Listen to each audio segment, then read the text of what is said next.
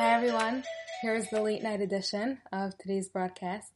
Tonight and tomorrow, Gimel Cheshvan is my grandfather's yahrzeit, so I'd like to dedicate this to Iloi Nishmas Shlomo Mordechai Ben Yaakov Zichron Levracha. My grandfather was an unbelievable person. He had a fascinating life story, and I feel like a lot of who I am is a result of his strong values and his strength of character.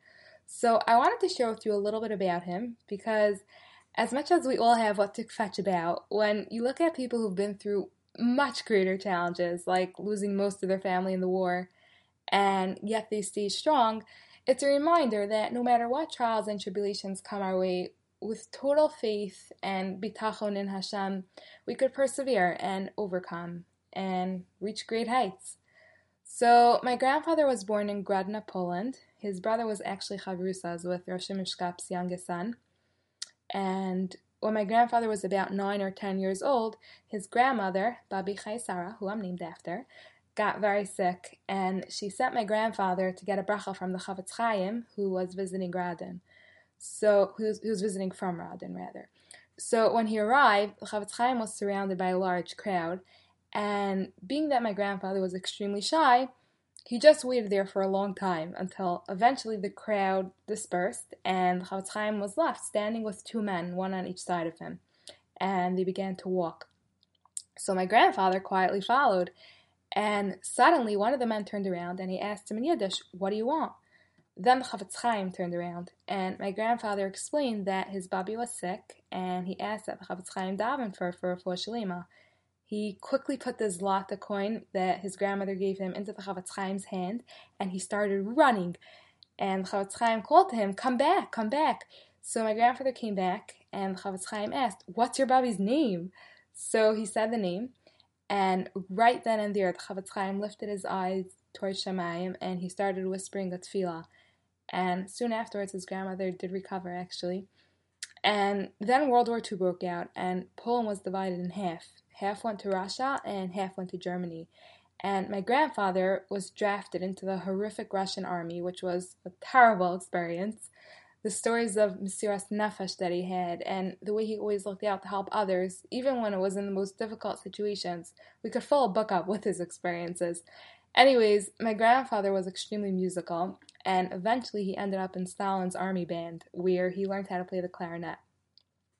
So when the war ended, my grandfather was still stuck in the army, and so he escaped, which is a whole long adventurous saga that we don't have time to get into now. Until finally he ended up in America, where he rebuilt his life and then went on to build his community and fulfill his life's mission of helping so many others in need. And you know, this is just like a few little snippets. I could spend hours just sharing so many amazing stories about him and how he never compromised on his values, which often took a lot of courage and strength. Anyways, I'd love to see more, but we gotta get to today's topic, which I already used up most of my four minutes, so I may have to schnar a bit more time, so I hope you don't mind. As you know, we've been discussing the concept of how life doesn't always appear to be fair. And being that we have such exacting editors, both Razy and Mrs. Salongat have been hacking me about the fact that I keep using the word fear. So Razy's busy insisting that the correct word is just, and Mrs. Salongat, meanwhile, gave me an entire share on how in Lashon HaKodesh there's no word for fear, which is why the translation for it's not fear is actually zelofel, which is pretty creative of the Israelis. So Mrs. Salongat gave me such a great schmooze that I decided to make it today's clip. Pretty convenient to have editors who do all the brainstorming for me. I know, I know. So here's the thing. In our society nowadays, we kind of develop this notion that a fair life means that everything is equal. We all deserve the exact same things as each other. We all deserve to be treated equally. If I choose to identify as someone else, then I'm entitled to my rights to be just like them. But if you think about it, that's not the correct approach. A cake divided into equal portions may seem to be fair, but let's say one person's an adult and the other person's a child or one person's supposed to be on a diet and the other isn't, does it make sense that they have the same size portion? Or how about when we're parking and we see that some spots are reserved with the blue lines? Do people feel like it's unfair that they're not allowed to park there? Of course not, because it's obvious that people have different needs and what's necessary for one person is completely not suitable for another. So let's translate this into shidduch language.